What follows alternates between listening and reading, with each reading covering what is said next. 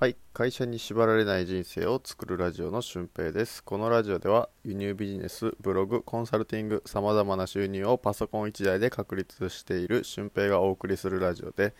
会社に縛られないためのノウハウや思考方法についてお話ししていきます。今回は読書についてお話ししたいと思います。最近読んだ本の、感想とかね、思ったことをお話しするとともに、読書についての考え方も少し触れておきたいなと思います。まず読書なんですけど、僕は多分月に5冊から10冊ぐらいの本を読んでいます。で、そのジャンルは、ビジネス本だったり自己啓発本もあるんですけど、小説とかも結構好きで、外国の作家であったり日本の作家であったりもう様々なんですよね。で、たまに絵本読んだりとかをしたりとか、結構幅広いジャンルを読めてるんじゃないかなという感覚はあるんですよね。で、読書するかしないかの、価値観というか判断でいくと、できた方がいいかなとは思います。やるかやらないかとか、ね、今の時代こう情報は結構ネットとかにたくさんあるので、その情報を得て自分がやろうと思うんであれば、別に本読まなくても大丈夫かなって思います。ただ細かいこう事例とか、細かさはやっぱり本を読む方がいいかなと思います。本を読むってことは字を読むってことなので、結局ネットでもこう字を読むという作業はあるので、どこにしろこう生きてくるかなって思います。あと文章の構成とかも多分読み進めていくと、こういうふうに文章ができていくんだっていう、その自分の中での文章のテンプレートっていうのが増えていって、多分文章を書くってなる時とか、いろんな部分でこう生きてくるかなって思ってるんですよね。文章を読む人が必ずしもこの収入が大きくなっていくっていうふうなことではないんですけど、読書をすることによって、得られるものっていうのもあるので、読める人はどんどん読んでいってほしいなって思います。で、僕はなんでこうやって読書をするのかっていうと、やっぱり習慣になってて、いつからかはちょっと分かんないんですけど、小学生の頃は読書はすごく嫌いで、文章も読めなくて、国語の点数も悪くて、で、中学時代は本を読んでたけど、国語が一番苦手で、高校に上がっても同じですね。読書はしていたものの、現代文のテストの点数は一番悪いっていう風な感じだったんですよね。だからテストの点数と読書が比例するかどうかっていうのは正直こうわからないんですよね。で、文章を書くことと読書も比例するかっていうと、それもわかりません。でもこう文章を書き続けていくことで、文章はだんだん良くなっていきます。なので、読んだからといって、勉強ができるようになるとか、文章が書けるようになるということではなくて、その本によって作者が違って、その作者の頭の中とか、経験とかを書いているということがほとんどなので、その経験、誰かが経験しているんであれば、自分もできるかもしれないと、自分も試してみたいなってこう思えて、実際に行動にこう移すことができるっていうのが、読書を読む上で一番大切なことだと思うんですよね。例えば人生を自由にする10の法則みたいな本があるとして、その中で自分が今いくつ、その10の法則の中のいくつ自分が実践しているのかで、足りない部分で自分が今からできることでいくつあるのかで、こう足していくと、10に満たなかったら、あとはどういうふうにしていけるかなっていうふうなことを考えていったりですね、結局はその本っていうもの、本を読むのは実践していく、自分が、思ったような人生を実践していくためのこう一つの材料であるので、なんか、全部を実践しないといけないっていうわけじゃなくて、何か取り入れて自分の中にプラスになるのであればどんどん取り入れていくべきかなと思います。で、今回は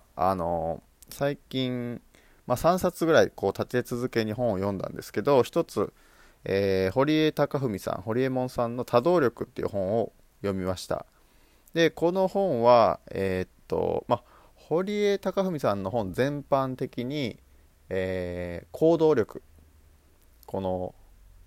とっとと何かを始めなさいみたいなことを結構書いてるんですね。あとは、自分がやらなくていいことは他人にしてもらうっていう外注化の精神が、メインでこうあるんですよね。そこは根幹で、行動力と外注っていう部分がやっぱりメインかなと思います。この多動力っていうのは、テスラモータースのイーロン・マスク CEO のイーロン・マスクさんは自分で服を着ることができないっていうところから始まるんですけど、なんでできないかっていうと、この服のボタンを閉めてる時に次にやりたいことをこう思いついてボタンを閉める、前にこう次のことに取り組んでいって、その次のことをやってる時にまた何か思いついてっていう風なことをしていくと服を着ることができないっていう風なことがあるんですよね。それが一種のこう多動力と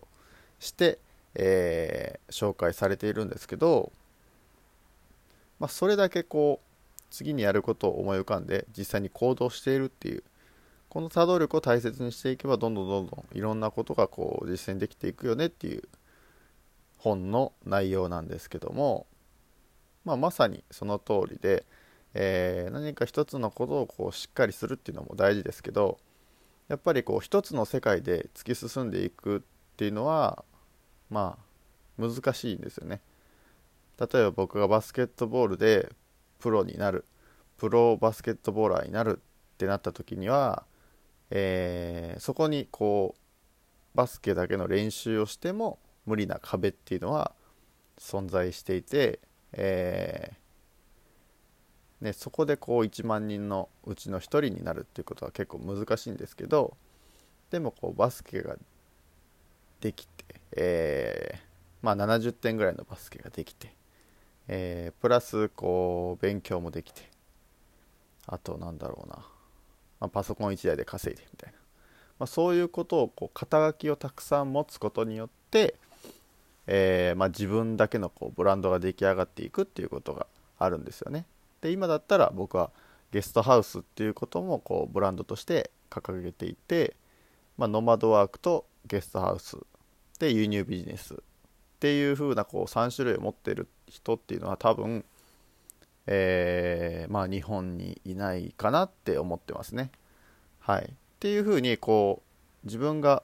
考えたこれだって思ったことにこうまず挑戦してみる。実際ゲストハウスのブログを書いて今のような現実になるとは全く考えてもいなかったですし、でもこうまずゲストハウスのブログ書いてみようとか、まず輸入ビジネスのブログ書いてみようとか、輸入ビジネス実践してみようっていうことで、その先はどう転んでいくかわからない状態で始めるっていうことも結構あるんですよね。で、始めてみて、その中で軌道修正していく。そうするとうまくいかない場合はやめてしまえばいいし、うまくいった時はこう続けていってね、どんどん次の行動にこう派生していけばいいんじゃないかなって思うんですよね。で、これが行動力の一つです。で、外注に関して言えば、例えば、飲食店が開きたい、パン屋さんが開きたいってなった時に自分はパンの技術がありませんってなるんですけど、でもじゃあパン屋さんができないかっていうとそうじゃなくて、自分以外のパンのプロフェッショナルの方を探してお願いしてやってもらう。その時のこうね、お給料の比率とかは相手に9割自分が1割もらうぐらいでもいいですし、そうするとパン屋さんっていうのが出来上がっていくし、その他にもこう設備通していろんなことがこうかかっていくと思うんですけど、全部自分でやる必要はなくてですね、自分でやらなきゃいけない症候群みたいなことを堀江さんは紹介してたんですけど、全部自分で、やらないといけないって思ってる人が多いんですけど、まあそうじゃなくて、全然自分がする必要ないなっていうことは他の人に任せて、自分はその後、できることを